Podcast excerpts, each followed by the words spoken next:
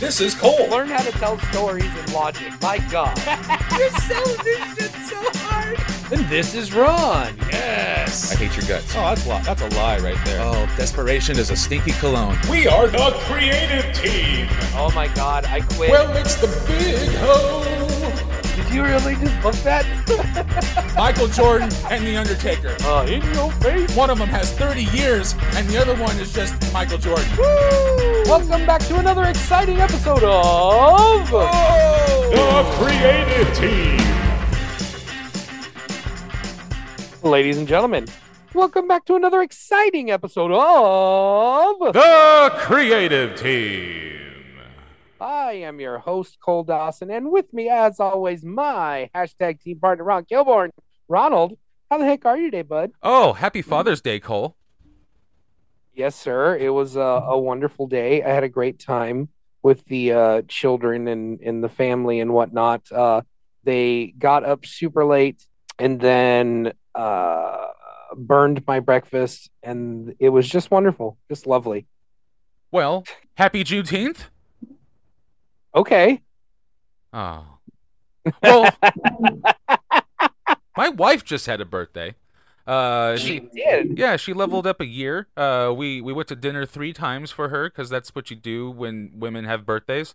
Uh, Correct. And uh, Friday, got to see Cheech Marin uh, having dinner right behind us. That was a, a thing. Uh, looks very old in person. I was I was let down.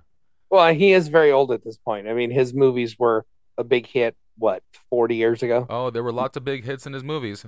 Moving on. Uh, the next day, the next day, I got to surprise her with Blink 182 tickets, which is a band that I never thought I would enjoy seeing live, but I did. But it was mostly the smile on her face, if I could, if I could be honest, if I could be mushy for a second. So that was cute. And then, of course, her actual birthday fell on Father's Day, so my portion of the day did not matter whatsoever because she actually uh, ed- exited the womb on the day of Father's Day, so I took a back seat to the attention uh, uh, scenario of the day. Uh, but it was a great day, fun times, family all around. Now let's talk about wrestling. uh, CM Punk returned, cut a really just great kind of tweener promo because he's just brilliant and understands that he's not going to be an unquestioned babyface anymore based on what has happened and the rumors floating around that you know and, and the one-sided reporting that has basically cast him as the only bad guy involved in this even though the evps were the ones that stormed in his locker room and started shit he's still the bad guy somehow for a fight that broke out. Um but nonetheless uh, it was a great promo nice little subtle shot at the at the young bucks and uh the the rest of the elite. Um he didn't bury anyone directly. He was smart about it um i think obviously i think the young bucks got a kick out of it because they tweeted immediately that if this was 2018 they'd have a counterfeit buck shirt immediately already on uh, pro wrestling tees and probably make you know a half a million dollars. Which is nice. But uh yeah the show as a whole um i don't know about you but watching collision i felt like we finally got the show that they've been promising us since the beginning they they finally gave us the sports based presentation. Uh, there wasn't anything silly on the show. There wasn't anything out of place. Um, there were good wrestling promos good wrestling matches. I thought andrade and buddy fucking stole the show um, put on a clinic and it was great. It was based around selling and storytelling which is uh what the wrestling business is. Go figure. So uh, i really thoroughly enjoyed collision it's the tv wrestling show i've been waiting for for like i don't know 25 years. And uh, it's finally here. I hope week two is more of the same and we don't very quickly go down the tony khan 80 adhd booking rabbit hole. So Uh, another thing that I did not mention in the, the family scenario is my wife also got into a car accident on Friday, so it was I, I missed a very good segue into uh, the show Collision. But you have to take us back in time to do your dad joke. I had to. I had to. I had to make it punny. I I, I, I, I should have. The the opportunity was there, and you know I, I had to run it back just to get it done. But hey, no, Collision was great, and uh, what makes a good collision is momentum, and uh, that show's got momentum, and I really hope they have a nice follow up next week because start to finish, I thought it was a great show. I did like the Andrade and uh, Buddy match. I did like the homage to uh, their significant others, uh, the finish, and uh, Buddy's little tribute to his to his mommy, if you will. but Yeah. yeah, fantastic. I thought it was great. Um, I'm looking forward to week two, and I'm looking forward to what's to come at Forbidden Door. Um, Well, speaking of coming in Forbidden Doors, uh, Skye Blue had a really nice uh, coming out party at Collision. I thought it was a cool moment wrestling in town. Sorry, I'm going back now, but uh, I, you know, it was a really cool moment. You could tell she was emotional. Also highlighted by the fact that she was wearing Chicago Cubs, uh, you know, uh, inspired gear. So that was awesome, and uh, her ass broke the internet literally.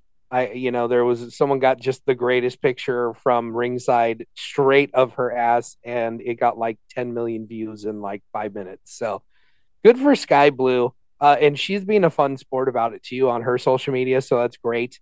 Um, but it was, it's just a really nice moment. It made me, you know, it got me in the feels. It made me remember my sister wrestling in her hometown for WWE and, you know, the whole family being there and grandpa being there and all that. And so it was a nice little moment there you know i had a little big brother uh moment on behalf of you know skye blue as if i like someone i've never even met but like i just like i felt all the feels in that moment with her so it's great. but It's great. Yes, I've had I've had many moments like that with Dominic recently. Uh, I've even I've even admitted that on the show. It's it's it's it's strange how you can just root for a total stranger.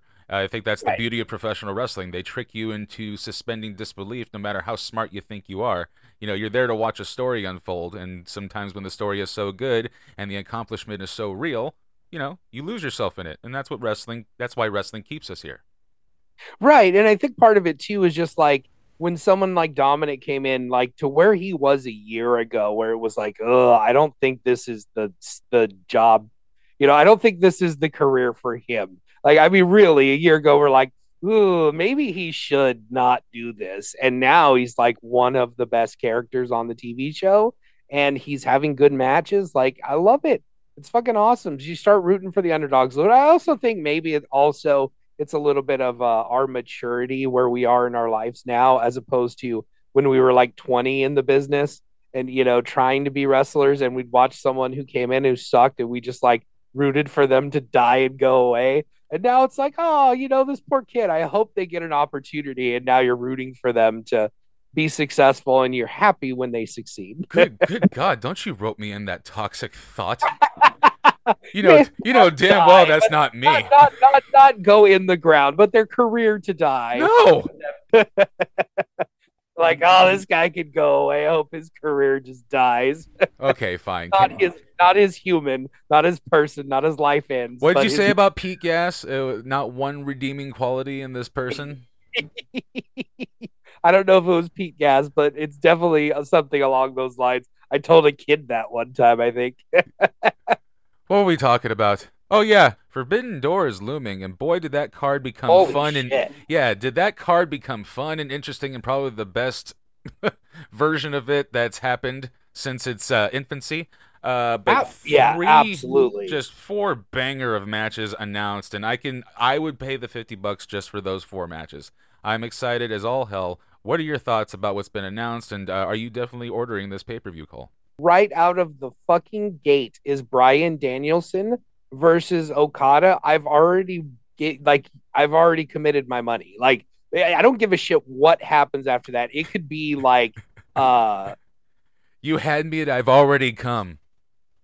yeah, exactly. Like that's it. I, you already have my money.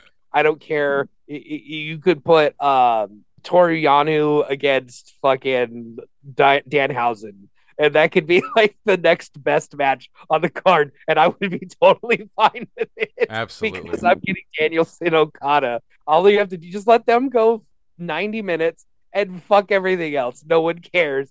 But then they turned around and gave us Osprey Omega and Tanahashi and MJF. Like I'm so there. I don't care what happens. I'm sold.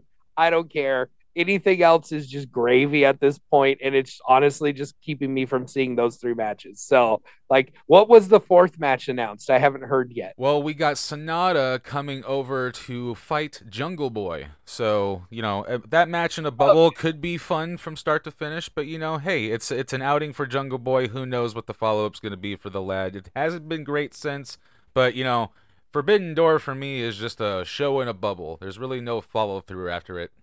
Well, and that's the thing. I think it, for for all intents and purposes, Tony Khan has has proven that as a booker of a show, if a guy's just like promoting a, a wrestling card, he could do it better than anyone else or as good as anyone on the planet. A card today, one off, a great show. Tony Khan has fucking got you, bro. Like it's gonna be amazing. It's just the storytelling in this episodic television he hasn't figured out yet. So if he can get that episodic television shit down to actually build up to these fucking pay per views, holy shit, we're we're cooking with gas, bro. And then we have the best wrestling promotion in the world. Yeah, if But- he just booked 12 forbidden doors a year and just didn't do it and just didn't do a television show he would just basically have a monthly pwg with a budget and i think he would Right. rack in more money that way right. I can't imagine they're making. Well, I I take that back because I know that for a fact they're selling tickets for like two to three hundred dollars a piece. Um, well, that's and- just and- across the board. Yeah but well i yeah no- i know shit. My autumn came to me last week. It was like hey bro you want to go see matt rife? He's coming to riverside. And i'm like fuck yeah i love that guy. And i looked at the balcony seats are $300 i went i sent her a picture and circled it and she went gross. And she knew that we are not going to that but i'm like dude he's booking let's just go off on this for a second because i've been griping about it since i saw that shit matt rife is doing like 1600 seat venues a night. So we'll just go 1500 to make the math easy. Average ticket $300. That dude is making $450,000 per night. Fuck you. Like Yeah. yeah well i mean make that much money. I know for a fact the venue here in Riverside costs less than $20,000 to book for the night. And so pro- like after travel and everything this dude's profiting 400k a night. Fuck you. oh yeah Like- it pays to be in demand Blink 182 tickets, bud.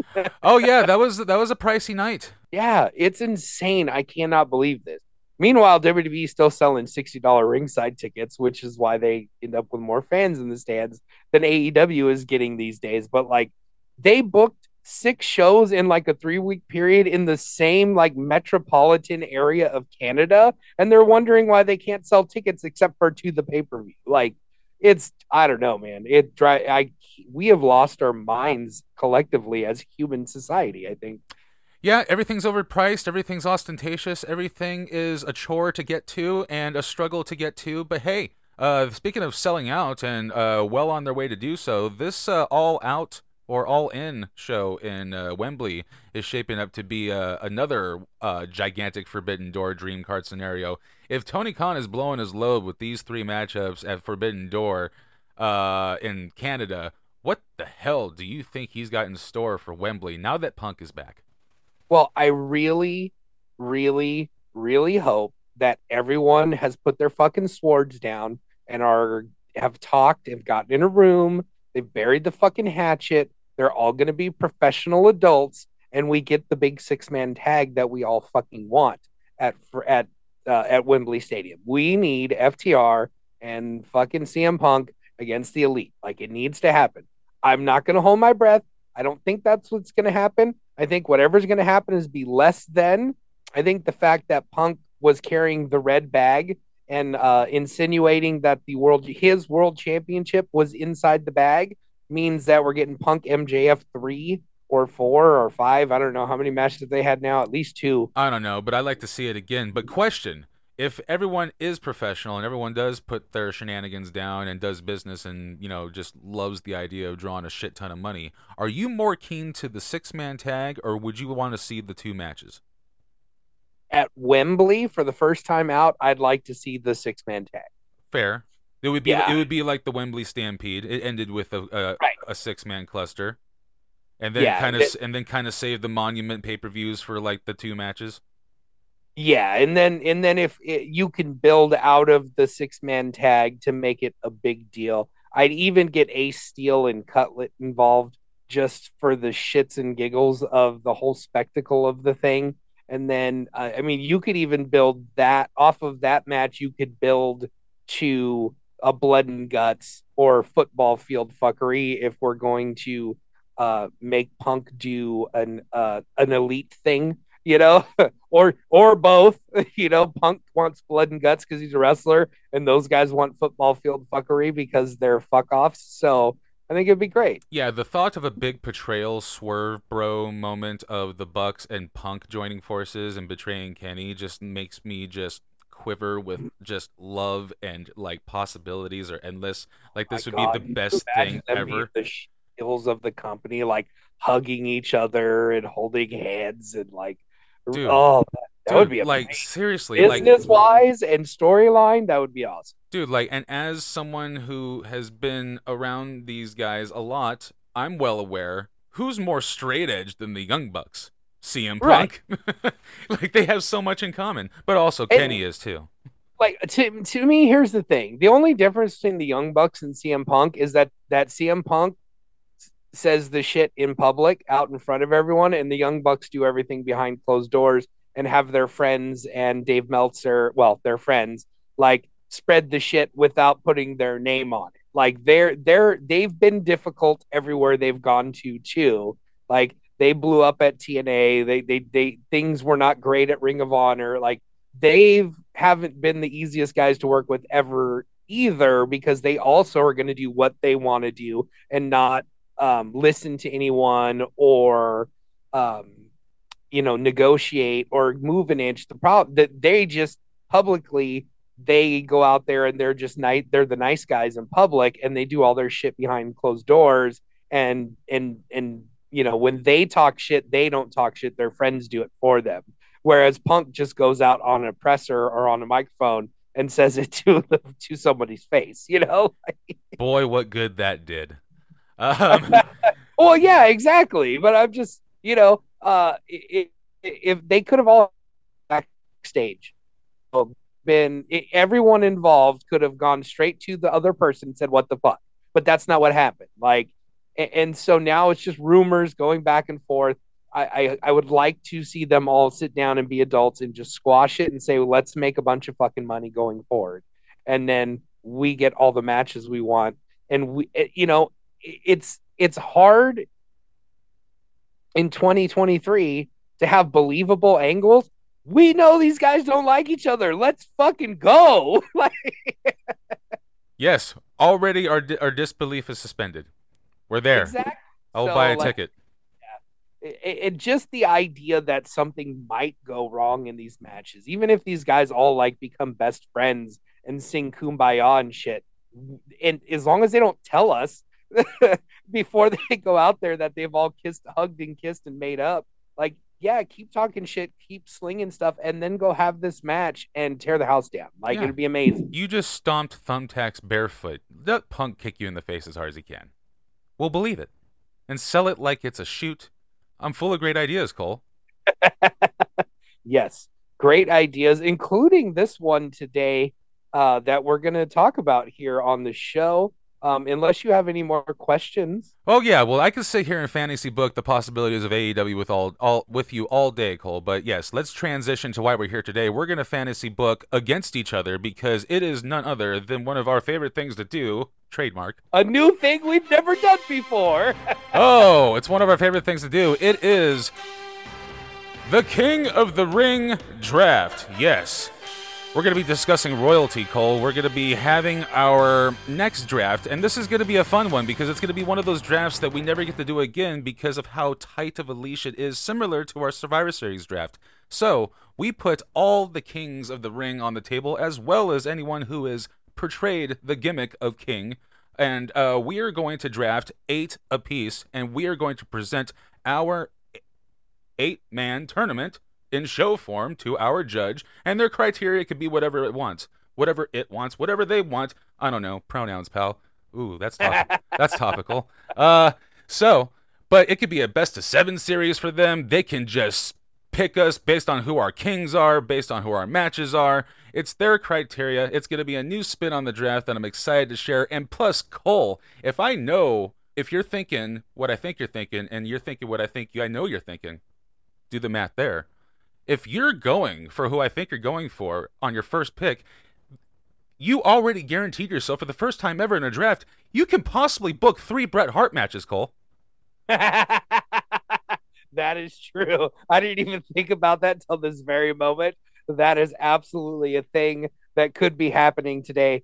Get to book three Bret Hart matches on a uh, fantasy wrestling card. I fucking love it. And that's already a fuck you and of advantage, if I if I must say. So this this coin flip is critical because I don't know if I can trust anybody else to carry three matches on a seven match card, Cole. Well, uh, once you dig into this list a little bit, there's probably about three or four guys that I think could pull it off no problem. But uh, you know, we both agree Bret Hart is the best there is, best there was, best there ever will be. So the coin flip, Ronald, heads or tails? Oh, well, if crowns go on heads, then tails will fail. Heads!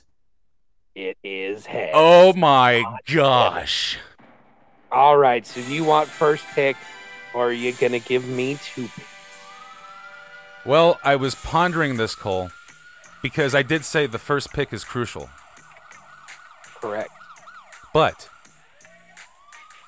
do I have the mastermind of a booking brain to outbook three Bret Hart matches? and I think I'm going to trust my booking brain, so I will opt to go for the two picks. Oh, oh, oh. Uh, a fun side note here. Uh, Bret Hart won two King of the Ring tournaments. Uh, he won in 1991 and 1993. Now, a lot of people think that 1993 is the first King of the Ring tournament. Is not so. Going all the way back to 1985, the WWE was uh, booking uh, basically a yearly big house show and they would call it the King of the Ring tournament.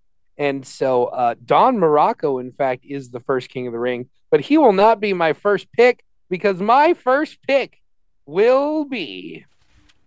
Fuck it, it's Bret the Hitman Hart. I'm not going to try to outsmart everyone this time. I'm going with my heart today. Bret Hart, the number one pick of this draft. Man, and I'm really tasting my foot right now. I did not I did not know that you didn't strategize that way beforehand, and I did not know that you discovered it as I said it. You know, it's just there are bigger stars than Bret Hart to have won this won this thing, but nice for you to finally admit it. oh man, this is news. Anyway, let's go to my second, well, my first round and my two picks. And uh, I forgot well, how could you forget? But I never really looked at this list thoroughly and just saw the names. And I was like, oh, well, I would love to have this possibly be a match in my tournament. So I'm just going to rip it off like a band aid. And my first pick is going to be the man who made his career off this tournament, Stone Cold Steve Austin. And my next pick, boy, he'd be a shoe in if this was a shoot. But I'm going the next big thing, Brock Lesnar. Oh, see, you have a dream match there lined up. Ah. It's definitely possible. They could make it towards each other.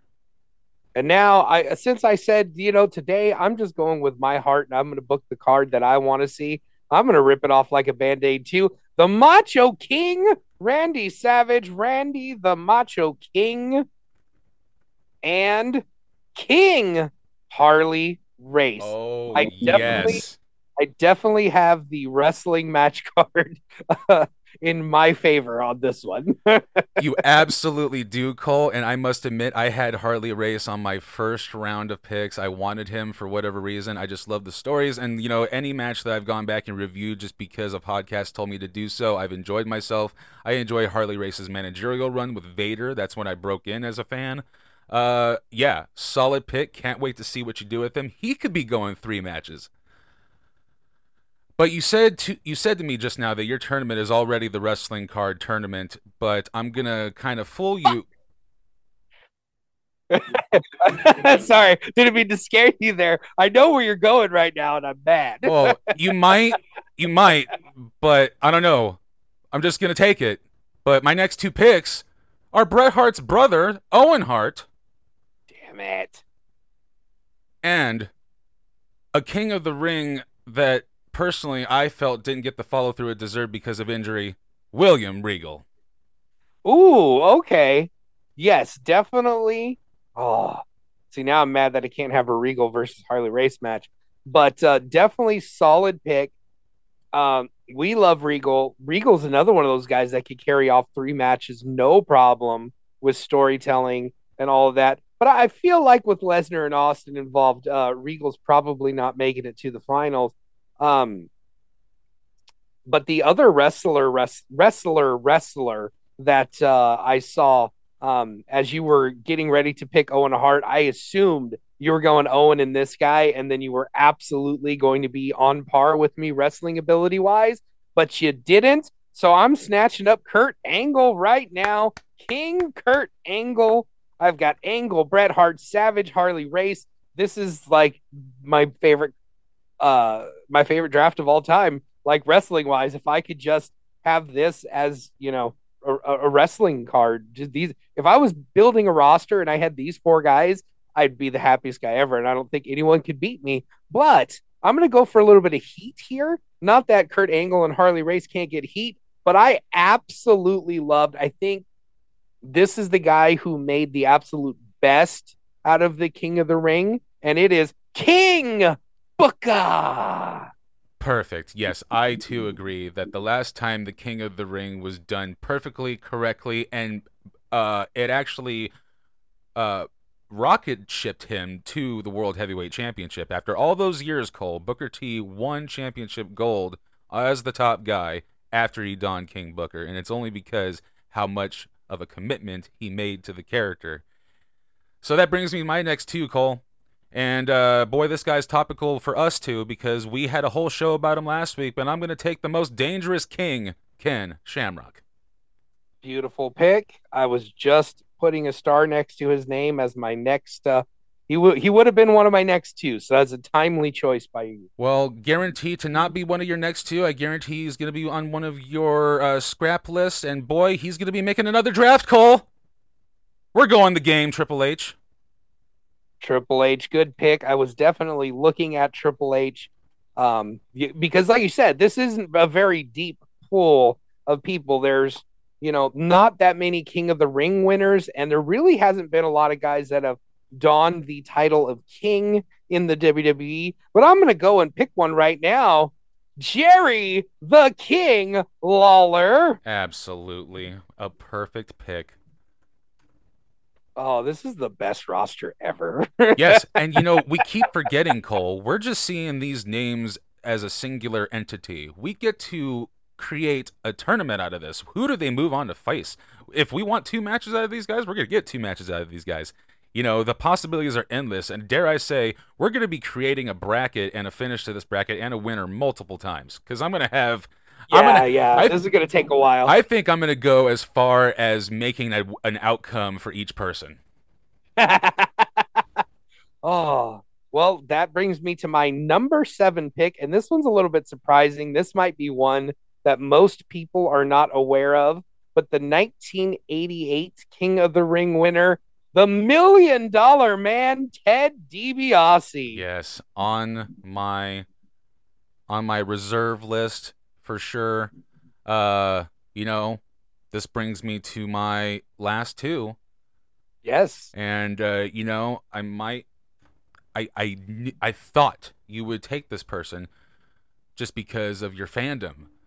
And I have gone on record to say that this person donning this gimmick is just an atrocity and I don't really count it. But for the sake of match quality and match possibilities, how can I not take Shinsuke Nakamura? Oh, yes. So I am going to eat some crow here. I'm going to bend the knee. Huh? Puns? Yeah, after I put him over so hard a few weeks ago and you shit all over it. Yes. Yeah, yeah, yeah. I mean, I, I you know, I'm, I'm looking at it. I kind of need him. I kind of need him. You you uh, you have a stout roster, Cole, and the possibilities are endless. And boy, uh, looking at what I have left to pick, uh, you know, shit, it could be it could be a toss up. Do you have a do you have a four coin? Uh, do you have a four sided coin I can use? I, I do not, unfortunately. You know what, Cole? I'm gonna give you, I'm gonna give you the rub here. There's four possibilities here. You could pick behind door number one, two, three, and four. Those are your choices. Whatever you pick, sir, is the pick I'm going to go with. I'm going to go with door number four. Door number four. This is perfect. It's a throwback. I will have plans. It's a full circle because my last pick is none other than Mabel. Damn it! You stole my last pick. Well, sir, I mean, the other three choices I have here, you know, y- you can't go wrong. Oh, you are correct, sir. There is no going wrong here in this, but I'm just kind of looking at it right now. I've got three kind of baby faces and four heels for sure. Um, Kurt Angle and Randy Savage, for that matter, could go either way. The only true baby face I have is Bret Hart. So I think I need. I need to add another baby face. And so it's going to come down to either Tito Santana or Edge and I don't think even I can uh can can downplay Edge that much. So I'm just going to make the final pick of this draft Edgeward. Edgeward Edgington, the king of the ring. And there we go. Just like that, we are done. Ooh. We have eight picks. So now On this now- day, I see Yeah. clearly that we're going to have a bloodbath next week, Cole. No shit. So, um, I we had kicked around a couple of ideas, and it sounds like in your introduction you settled we we you, we have settled on we are each going to have our own bracket, and then it'll come down to a winner.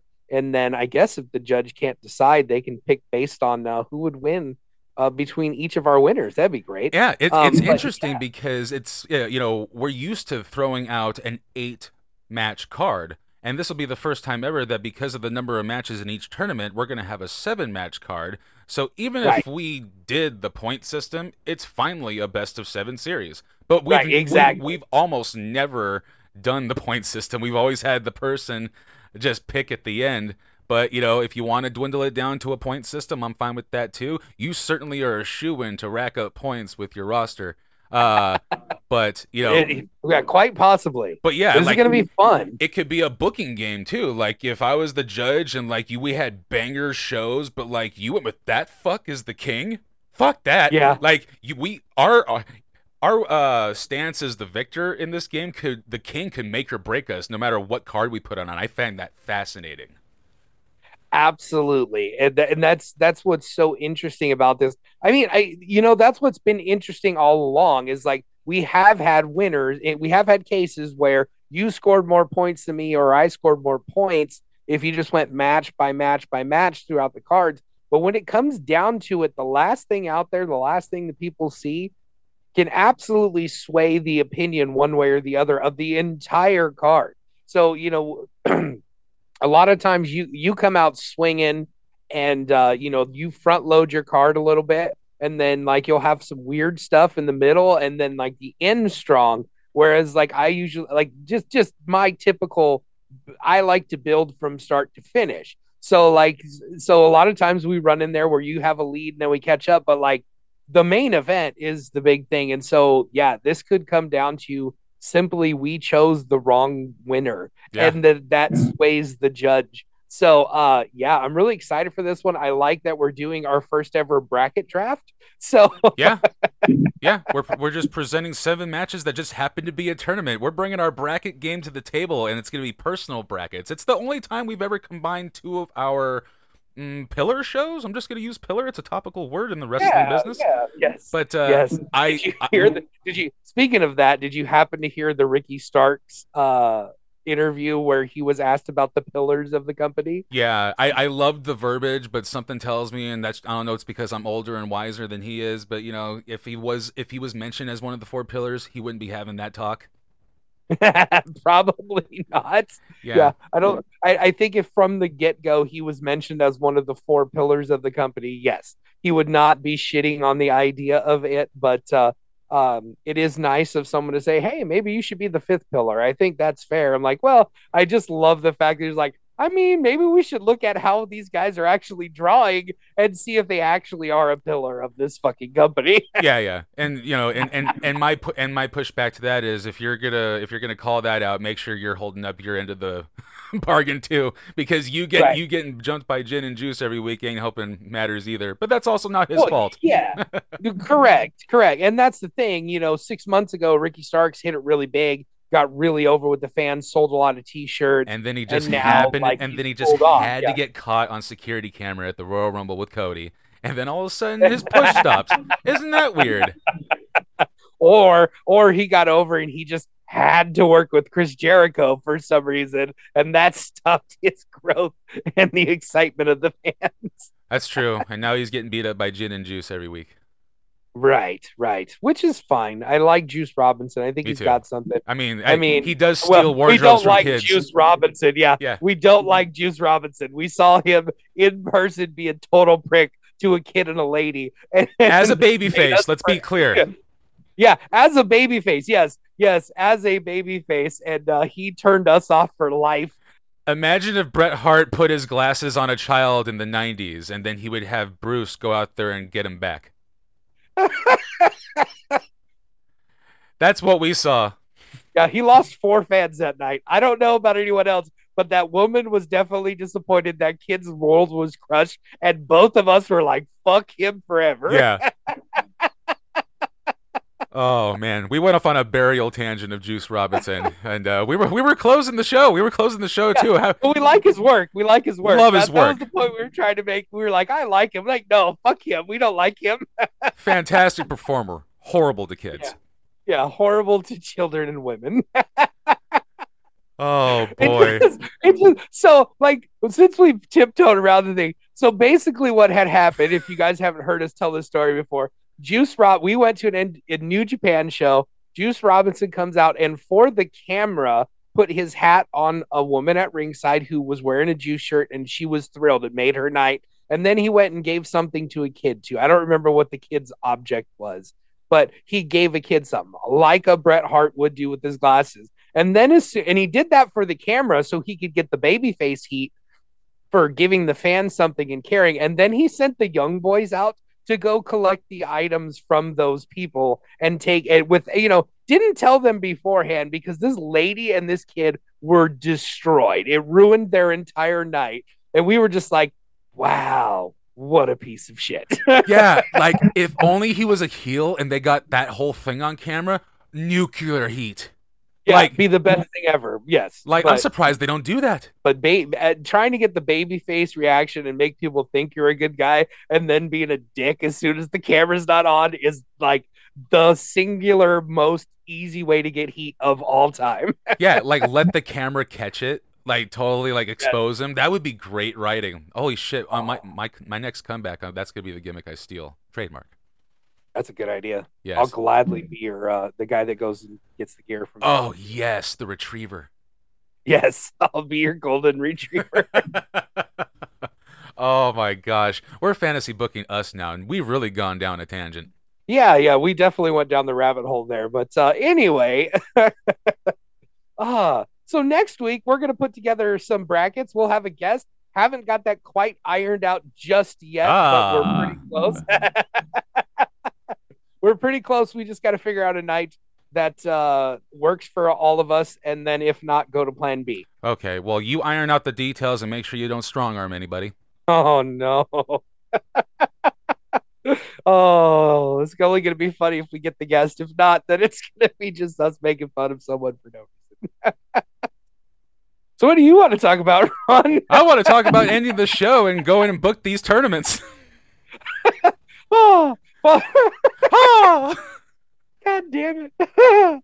Well, We almost made it through the show, but the last five minutes, man, it just got me. So, uh, for Ron Kilborn, I am your host, Cole Dawson, saying thank you, we love you, and good night. Mwah! Thanks for listening. Find us on Instagram and Twitter at Creative Team Pod or just the Creative Team on Facebook. Follow Cole Dawson on Twitter and Instagram at Cole2130. And follow yours truly at Ron underscore Kilborn. We'll see you next week on another episode of The Creative Team.